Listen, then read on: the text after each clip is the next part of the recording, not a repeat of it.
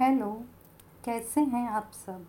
मैं आज के पॉडकास्ट में आप सबसे गपशप करते हुए बहुत ही आसान सी आलू के हलवे की रेसिपी शेयर करूँगी।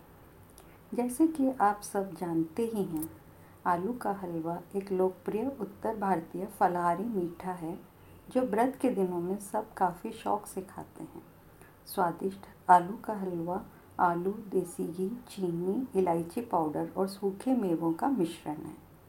जब आप आलू का हलवा बनाते हैं, तब देसी घी और इलायची पाउडर की भीनी भीनी खुशबू से घर का कोना कोना महकने लगता है और बादाम और काजू हलवे के जायके और स्वाद को और भी लजीज बना देते हैं। देखा सुनते सुनते ही मुँह में पानी आने लगा होगा। तो आइए अब आप और इंतज़ार ना करें। जल्दी से दो सर्विंग के लिए सामग्री नोट कर लें और फटाफट आलू का हलवा बना लें। तो आप लीजिए चार मध्यम आकर के आलू, दो टेबलस्पून देसी घी, तीन टेबलस्पून चीनी, दो टेबलस्पून दूध, चौथाई छोटा चम्मच इलायची पाउडर, दो से तीन काजू, दो से तीन बादाम, आठ से दस किशमिश। आइए अब बनाने का तरीका नोट कर लेते हैं। आलू को उबालें, छीलें और मैश कर लें।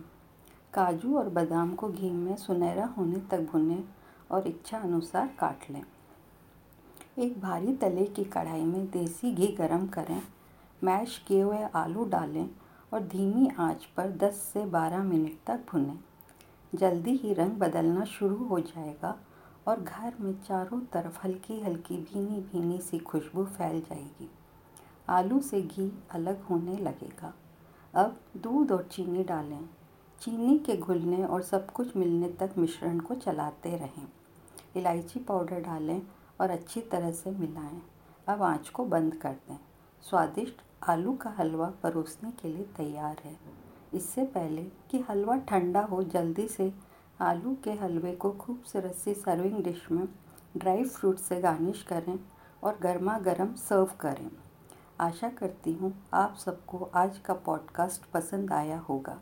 जल्दी ही अपन एक और नई रेसिपी के साथ मिलेंगे और यूँ ही गपशप करेंगे। Bye bye take care